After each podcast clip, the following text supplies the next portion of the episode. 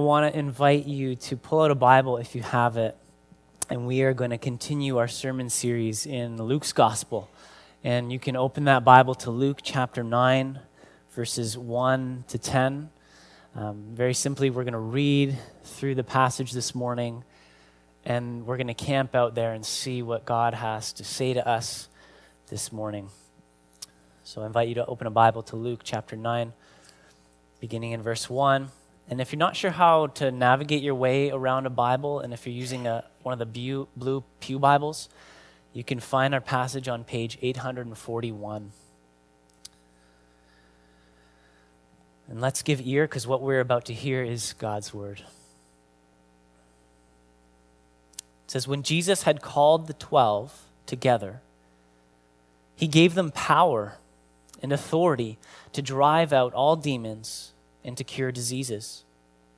And he sent them out to proclaim the kingdom of God and to heal the sick. He told them, 'Take nothing for the journey, no staff, no bag, no bread, no money, no extra shirt. Whatever house you enter, stay there until you leave that town. If people do not welcome you, leave their town and shake the dust off your feet as a testimony against them.' And so they set out and went from village to village, proclaiming the good news and healing people everywhere. Now Herod the Tetrarch heard about all that was going on, and he was perplexed, because some were saying that John had been raised from the dead, and others that Elijah had appeared, and still others that one of the prophets of long ago had come back to life. But Herod said, 'I beheaded John. Who then is this I hear such things about?' And he tried to see him. When the apostles returned, they reported to Jesus what they had done. And then he took them with him, and they withdrew by themselves to a town called Bethsaida." This is God's word for us this morning. Why don't we pray? Living God, I ask that you would send your Holy Spirit upon us, that the words that your Spirit inspired Luke to write would now be words that the Spirit illumines to our understanding and to our hearts, and that you would use these words to transform us and bring us into alignment with you and your good purpose for us and for your world. We pray this in the mighty name of Jesus. Amen. This week, as I was preparing for this Sunday, the concept of beautiful feet came to mind. Beautiful feet. That's an odd expression, isn't it? I mean, when we think of feet, beautiful is not the first word that comes to mind. I used to work at a summer camp for about 6 years, for a whole entire summer. And let me tell you, when you get home from camp, there's a strange phenomenon that happens. Because you've spent the entire summer living in a forest, walking on dirt paths, and in my case, wearing sandals, something happens to your feet. And you get home, and you get into the shower, and you start to clean your feet, and you realize that you don't have a tan, but it's caked on dirt. It is dirt that's almost become part of you over the course of the summer. And please don't blame me, right? The hygienic standards at camp tend to be a little lower than in the city. But you come back to the city and you realize just how incredibly dirty your feet are, because you're walking around all over the place. And I imagine that as Jesus now sends his disciples with sandaled feet in the Middle East, a dusty, dry, hot climate, a similar thing is going to happen to their feet. They're going to get dirty feet. But there's this interesting phrase in the book of Isaiah where the prophet talks about beautiful feet. In Isaiah 52, verse 7, it says, "How beautiful on the mountains are the feet of those who bring good news." How beautiful on the mountains are the feet of those who bring good news, who proclaim peace, who bring good tidings, who proclaim salvation, who say to Zion, that is the hill on which Jerusalem was built, who say to Zion, "Your God reigns." And let me tell you, The messenger that Isaiah was thinking about did not have physically beautiful feet. He's been running through the mountains. He's been running through the wilderness, bringing good news to the cities of God's people. They're caked with dirt, calluses, and they're cut up. But Isaiah says they're beautiful. And they're beautiful because they carry a beautiful message. Good news. And this is the same good news that Jesus has been going around in Galilee proclaiming and demonstrating. And it's the same good news he now sends his disciples to start going around to proclaim. And that's what we're going to consider today, how Jesus wants to make of us a people who have beautiful feet, people who bring good news to a world that desperately needs to hear it. And as we'll see, as we go in this journey, we'll see that Jesus gives us a new mission. He gives us a new power. He gives us a new simplicity, and he gives us a new intimacy. Let's begin with a new mission. When Jesus first began to call his disciples in Luke chapter 5, you'll remember the scene when Jesus is on the side of a lake and he's talking with Peter and his other fisherman buddies. And Jesus does something unexpected. Jesus is a rabbi, and he starts giving these seasoned fishermen advice on fishing. And for some reason, they listen to him, and they end up casting their net on the other side of the boat and bringing in the largest haul of fish they had ever seen. They hit it big with this catch. And what ends up happening is they bring the catch to the shore, and Jesus calls them to follow him. It's amazing that they leave this catch, they leave all this money, this success on the beach, and they follow him. And something interesting happens. Peter recognizes who he is. He recognizes his worthlessness before Jesus. And he falls at his feet and says, "Get away from me, Lord." But Jesus' reply to him is, "Don't be afraid. From now on, you're going to fish for people." And as Peter's there in his worthlessness, Jesus meets him with this radical acceptance and starts to bring him into a new mission. You've been fishing for fish. Now you're going to fish for people. And I'm sure Peter was not entirely sure what that was going to mean, right? Like fish for people. That's really clear. But now it becomes clear. Look at verse 2. Jesus picks up this thread of the new mission that he's given to his disciples. He sent them to proclaim the kingdom of God and to heal. That's what it's going to look like to fish for people. Notice the two action words here, to proclaim and to heal. Notice how that's exactly what Jesus has been doing all along.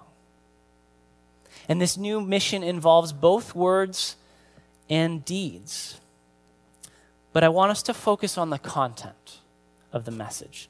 What's the message they are to proclaim? He says you're to proclaim the kingdom of God. What is the kingdom?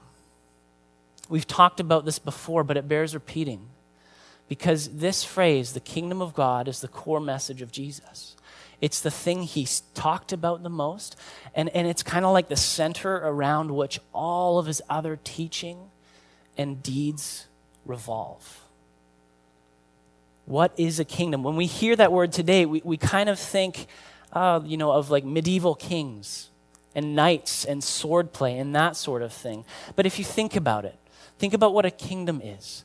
Take the kingdom of King Arthur. I'm a fan of the King Arthur legends. In King Arthur's kingdom, he has a domain, right? It's this space where his will is carried out. He gets to make the laws. He gets to decide who can come in and who can come out. He defends it, right? The kingdom is the range of his effective will. It's the range of his effective will. And that's the way Dallas Willard puts it. If you've heard of Christian philosopher Dallas Willard, he says, the kingdom of God is that range of God's effective will where what God wants done is done. And if you're taking notes, that would be a good one to write down. The kingdom is the range of God's effective will. You might be thinking, that's still rather conceptual and philosophical. So let's break this down even more. I want you to think about your house. I want you to think about maybe your apartment or your room or your car. If you have the luxury of having a space that's yours, okay? Think about that space. That space is the place where you get to decide what happens, right? Your will is carried out. You get to choose the paint color. You can arrange the furniture. You get to decide who comes in and who stays out. You get to order it. You get to decide what it smells like. For better or for worse, you get to decide how clean you're going to keep it. You get to call the shots. It's like your kingdom, right? Take that and then blow it up to the entire world. And what the kingdom is and what the kingdom is like is that it's Jesus Christ coming into the world and announcing to everyone, this is my house. God in Christ comes into the world and starts to take the world back. Don't get me wrong, it's been his house all along. But now is the time where he's putting things in order. Now is the time where he's going to fix everything that's wrong, where everything that is sad is going to come untrue as the range of God's will, the place where God's will is carried out, as that expands through the person and work of Jesus and his disciples. That's what we're seeing in Luke. Jesus is taking the world back. And what does it look like when God comes and starts taking his world back? People are liberated. People are healed. People are restored in every respect, physically, socially, psychologically, emotionally. When Jesus comes, evil is confronted. It's judged and it is expelled. And when Jesus comes, our most fundamental need is met. Our sins are forgiven. And people can live in fellowship, in relationship with the living God. And now Jesus is sending his disciples to participate in that work. They are to go out announcing God's reign and demonstrating what God's reign is like. Look at verse 6. It says that they went around preaching the gospel. The gospel simply means good news. But in Jesus' day, this was a specific kind of good news. It was the kind of good news that a king sent out when there had been a major military victory among the nation. Good news, we were in a fight and we won it, so you send out messengers and they bring good news to the towns. Or when a new king is born, you send out a gospel. Someone goes out to all the towns and says, there's a new king, good news. And Jesus is doing that. He's sending out his own gospel that God is king and that he's taking the world back and he's setting things right. That's the message that his disciples carry. And as we see in Luke's gospel, that Jesus has been calling disciples to himself. He's been teaching them, equipping them, and sending them. But there's a trend. There's a trend that starts to happen here, right? It began with Jesus, and now it's 12. I want you to take your Bible and look in the next chapter, chapter 10 of Luke. And if someone is brave enough to just read out, if you have a heading, it's a non-inspired heading that was added later, but if you just read out the heading of the beginning of chapter 10. What does it say? Nice and loud, someone. He sends out the 72. Right. Now there's 72 being sent out. And you'll notice, like, if you read chapter 10, you'll go, wow, this is really similar to chapter 9, right? Jesus basically tells them to do the same thing, but now it's 72. And what Luke is starting to signal to us is that Jesus' mission is meant to expand. Jesus, the 12, 72, and it's just going to get blown wide open in the book of Acts, like we're going to see. That's the trend of Jesus' mission and work. It's meant to expand. It's meant to go out. And I've called this a new mission. Because when Jesus gets hold of our lives, he takes the mission that we were living for and fundamentally changes it. He brings us into his mission, right? It's a new mission, but I want to be clear, it's also an old mission. Because what Jesus is doing is actually renewing the mission of God that began on page 1 of the Bible. On page 1, God made the world to be this place of beauty and order where he would reign as king, and he made humans, you and I, to live there with him and to participate in his work of ordering the world and continuing to make it a place where life can flourish. And if you remember, that all got off track, right? We rebelled against God, and sin and sickness and death came in, and then God started to set apart a family, a person with a family to be his people, to take back up that task of representing him to the world and carrying out his will. In Genesis 12:2, you don't have to turn there, I'll read it for you. God is talking to Abraham, and this is what God says. He said, I will make of you a great nation. I will bless you and make your name great. And here he introduces mission. Why is God going to do this? So that you will be a blessing. I will bless those who bless you, and him who dishonors you I will curse, and in you all the families of the earth will be blessed. Right? That's been God's purpose from the beginning. And what happened with Abraham is he had 12 grandsons, okay? 12. Where have we heard that number before? Today. These 12 disciples. And what we're seeing here is that through these 12, they're actually renewing. Jesus is renewing the mission of Israel to be the people through which the nations are going to be blessed, through which the nations are going to come into contact with the living God. The kingdom of God is all throughout Scripture. Someone asked me this week, where do we see the kingdom of God in the Old Testament? And one of my thoughts was, where don't we see it? It's just everywhere. God is king, and he hasn't abandoned his world. He has not abandoned us. As the great hymn says, though the wrong seems oft so strong, God is the ruler yet. And our mission, the mission that Jesus gives us, is to be a people with beautiful feet who bring the good news of God's rule and become conduits of his kingdom and healing. So the question comes to us, have I embraced that new mission? Have I embraced that new mission for my life? A seismic shift for me personally happened when I began serving at camp, right? Dirty Feet Camp.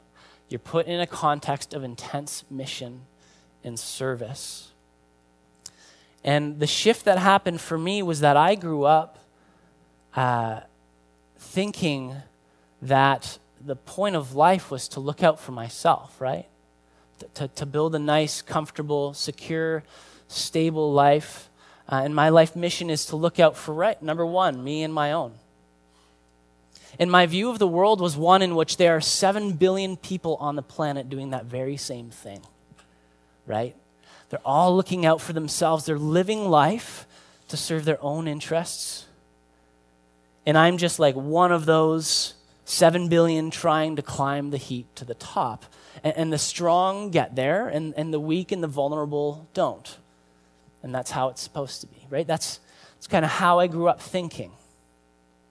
Then Jesus came along, and he really used the camp experience in my life to start showing me the upside-down way of his kingdom.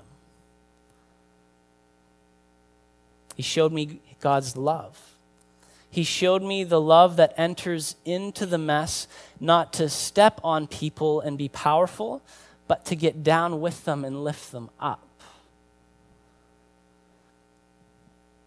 And it started to dawn on me that what Jesus was confronting me with wasn't just like a religious alternative to the way the world works, but that he was confronting me with the way that the world is supposed to be. that this is how God made the world to be, and this is what he made me for.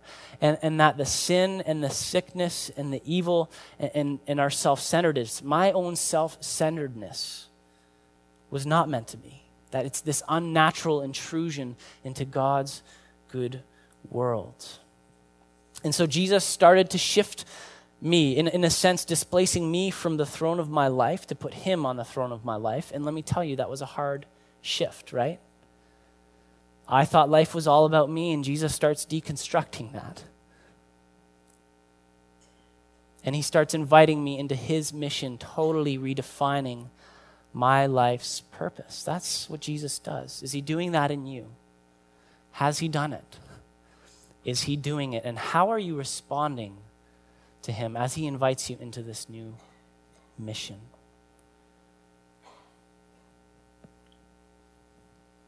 As we follow Jesus, he gives us a new mission, and he also gives us a new power. Look at verse 1. It says that Jesus gave them power and authority over all demons and to cure diseases. Picture yourself as a disciple, right? Try and step into their shoes. You've been watching Jesus doing all these things. He's been completely blowing your mind.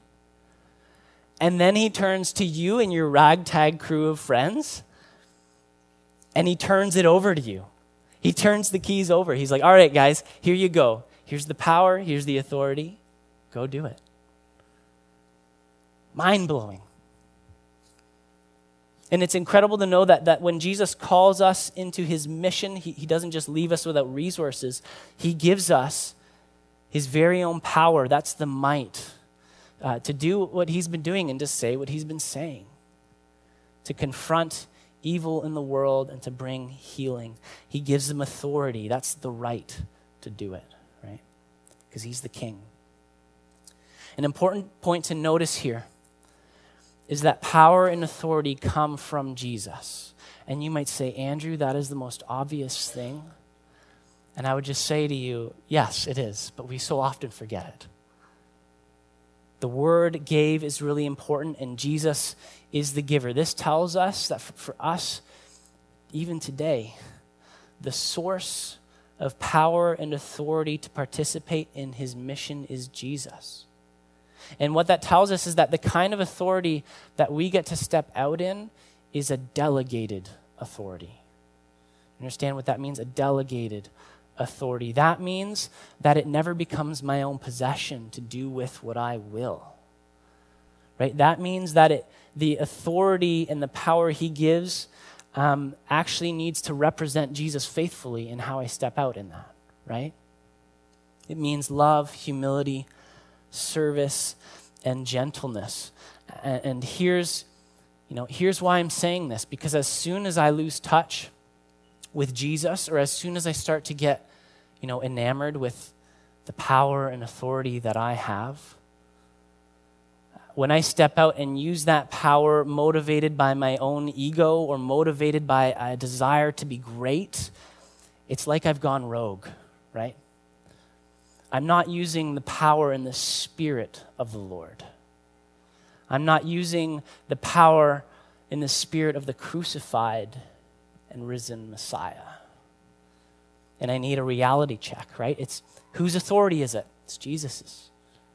Who does my life belong to? It belongs to Christ. Whose will needs to reign supreme in my life? Whose kingdom am I trying to build? It's God's. It's Jesus's kingdom. And so what am I going to boast in? The Apostle Paul, right? I don't think anyone in this room would deny that he was a man full of resurrection power and used mightily by God. You know what he says in Galatians 6:14? He says, may I never boast in anything except the cross of our Lord Jesus Christ. May I never boast in anything except the cross of our Lord Jesus Christ. And elsewhere in 1 Corinthians 1, he says that the cross is the wisdom and the power of God. I'm saying this because as we step out with the notion that Christ has given us power and authority, we also step out as his representatives and the way we apply and use his power and authority must be cross-shaped, or else we've gone rogue. And power needs to be treated with care. I mean, you look in the news and just see how power has this corrosive effect on people, right? And if we aren't letting the cross of Christ guide us in the application of power, we're in danger. You'll see this in the next chapter, right? Jesus sends out the 72. You know what they do when they come back? They're so excited, and rightly so. God's been doing amazing things through them. And they come to Jesus and they say, Jesus, even the demons are submitting to us. When we use your name, they're so ecstatic. And Jesus says to them, don't rejoice that the spirits submit to you, but rejoice that your names are written in heaven. In other words, he's saying, you know, that's awesome that you carried out the task I asked you to, but don't put your focus there. Don't rejoice in yourselves, as power often makes us do, right? Instead, rejoice that God has taken hold of your life and he's saved you. This new power and authority are delegated to us, but our focus needs to remain on Jesus and his cross and resurrection for the use of that power.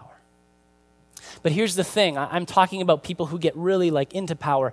I imagine that most of us kind of fall on the other side of the spectrum, right? That most of us probably make too little of the power and authority of Christ in our life. Do we live with the awareness of who Christ is? Do we live with an awareness of the power that he has that we've been meeting here in Luke? Do we live in light of this new power that he's given us to follow him? And do we live in the awareness that Christ himself is in us by his Spirit to lead us and to empower us for bold witness to his kingdom? I just want to say, if that's you in the room this morning, don't be discouraged. Just come to Jesus. If you're making too little of the power and authority of Christ in your life. Some of you might be thinking, okay, preacher, how do I get the power, right? You're talking about power, like show me the power. How do I get it? Just want to say that what we see here is Jesus gives it. And he gives it to those who have gotten him. Does that make sense? He gives it to those who have taken him and put their life on him, right? These disciples have left everything and they've followed him. He gives it as you embrace him as your fundamental life trust. The focus and effort on our part aren't to be given to power itself, okay? If you're someone and you're like, oh, I need power. I want this spiritual power. One of two things will happen to you if you focus on power. You'll either become conceited, because maybe you've learned some techniques or some triumphal ways of speaking, and you find that you are gaining some influence and you think you have power, but you're actually on your way to becoming like those 72 disciples who are rejoicing in themselves. On the other hand, you can become discouraged if you're just focusing on power for power's sake because you're trying to attain power, but you're not coming to the source. You're not coming to the giver of the power. And you come to the point where you realize, man, this is not working. And you give up. But if you focus on Jesus himself, if you place your trust in him and take his life for your life, and you welcome the influence of his will to increase in you, then you'll soon find that you have the power and authority without even trying to get it. Because they're flowing from the life of Christ in you, and his love is going to impel you into that new mission with a sense of joy and adventure, and you're not going to be thinking about yourself and how great you are. You're going to be absolutely convinced of who Jesus is and of what he can do and how good he is. Power isn't about technique, it's about a person. It's about the person of Christ who has taken up residence in you on the throne of your life. Amen? So if you feel the lack of power in your life, just come to Jesus. Place your trust in him, submit to him, and get to know him more. There's one other thing I want to say about power that comes up in our text. And it's that power and authority are given here. And there's almost like this highlight reel moment, right? The disciples are going out, they're healing everyone, they're proclaiming the kingdom of God. It's great. But then there's also the reality of suffering and opposition. Did you notice that? Look at verses 7 to 9. And as we were reading, you might have wondered, why on earth did Luke kind of insert this little aside about Herod? It totally interrupts the story, right? The disciples go out, Herod, and then the disciples come back. What is going on here? Why is this little section placed there? Here's why. As Jesus' movement expands, like I said, on that expanding trend, and his disciples step out in his power and authority, there is a growing resistance, right? Herod Antipas was the political ruler of Galilee, right? He was a power. And Luke is signaling that as Jesus' movement expands, it starts to unsettle the powers of the world, right? There's this clash because God comes to earth in Christ and says, this is my house, and he starts setting things right. The powers of the world and the powers of evil don't just roll over and say, okay, here you go. There's resistance. They resist the reign of God. And then there's a small detail that you might have missed, but it's like this huge news flash. Notice, John the Baptist is dead. The forerunner of Jesus in his movement, who just a couple of chapters ago was active and was like asking Jesus, are you the one who's to come? Now all of a sudden we find out Herod's killed him. Did you notice that? That's a huge blow to Jesus in his movement, and it's signaling to us that following Jesus might very well bring us into danger, right? It's not always going to be this highlight reel life. Power and authority are also given to help us persevere through the suffering and persecution which are going to come our way because our allegiance is given to Jesus and not to the world.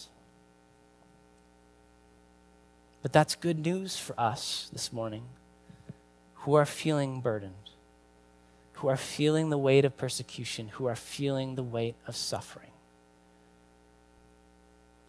Jesus gives a new mission, he gives a new power, and he gives a new simplicity. If you turn your attention to verse 3, Jesus tells the 12 that he sends out to travel light, right? No staff, no duffel bag, no snacks, no money, no change of clothes. And one of the questions that you're probably having is this the pattern for all Christians, right? Is this what we should all be doing now? And if I go across the world and I bring my duffel bag, am I lacking faith, right? And the simple answer is no, right? This isn't their permanent way of life. This is a short, itinerant kind of preaching tour. It's an internship for them. It's not meant to be the permanent pattern for everyone, everywhere. And Jesus is going to tell them later in chapter 22 to bring a bag after he's died and raised. So it's a contextual instruction for this time, but it does tell us something. It tells us that Jesus wants his disciples to learn dependence, right? That's the point. Learn dependence. As you go out in this new mission, and with this new power, you need to learn to depend on God, right? If you're going out with nothing, you have no recourse to your own resources, right? They had to step out and trust that God was going before them. And sometimes in our own Christian life, God can call us into a season of simplicity where he asks us to leave something that maybe we had started leaning a bit too heavily on. That's what disciplines of fasting are good for, and the various shapes that can take in our life, or a spiritual retreat, special times of focused ministry where our routines are disrupted and we go with a special focus to follow Jesus. I mean, I'm always floored every summer when I see the students who go to serve at our summer camp for just 2 weeks and the transformation that happens in their life, because in that 2 weeks, like, it's intense. It's this intense push of serving kids, of planning, of taking care of needs. And basically, like, you see all these teenagers caring for all these kids, and they're becoming adults in, like, the blink of an eye. It's amazing. But God can use those times of special focused ministry in our lives or fasting to teach us to rely on Him. And that's a good thing. It can deepen our trust. And secondly, He wants them to learn to be dependent on people. And that's definitely like a sub-point, like dependence on God. Yes, that's the big one. But notice how He tells them to rely on the hospitality of others, right? How many of us, if we were the disciples, we'd say, no, thanks, Jesus, I'll just book a hotel. I can get along on my own resources. Thank you very much. Because it's uncomfortable, right, to have to depend on another. That's what He asked them to do, because He knows that that's how real communities and real relationships are formed, because they're going to plant the seeds of a church being birthed in all these different places. And the church is a community of people who are walking out in dependence on God and dependence on one another, vulnerability, right? Church isn't about perception management, managing how people perceive you by the clothes you wear, by the words you say. It's about us being who we are, gathered around Jesus in real relationship and vulnerability and interdependence. Are there ways that Jesus wants to simplify your life in this season to grow your dependence on Him? And lastly, just as we close and we get ready to move to the table, Jesus invites His disciples into a new intimacy. Notice in verse 10, how after they come back, He took them with Him, right? It's almost this image of like He's gathering them back, right? He's gathering them back, and they withdrew by themselves to a town called Bethsaida. We'll find out next week how the plans for the retreat turn out. They don't turn out great, but Jesus' intention is to bring them into this new intimacy, where not only have they been watching Jesus do what He does, but they've been equipped and empowered to step out and do what He does. And then all of a sudden, there's this new fellowship. There's this new fellowship because you start to walk alongside Jesus as a co-participant. And you start to understand what Jesus had gone through. And you find fellowship with Him there. And this morning, I encourage you to see Jesus standing before us at this table.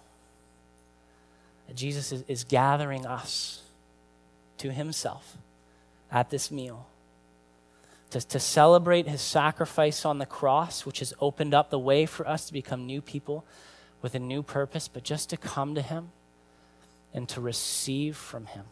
Amen?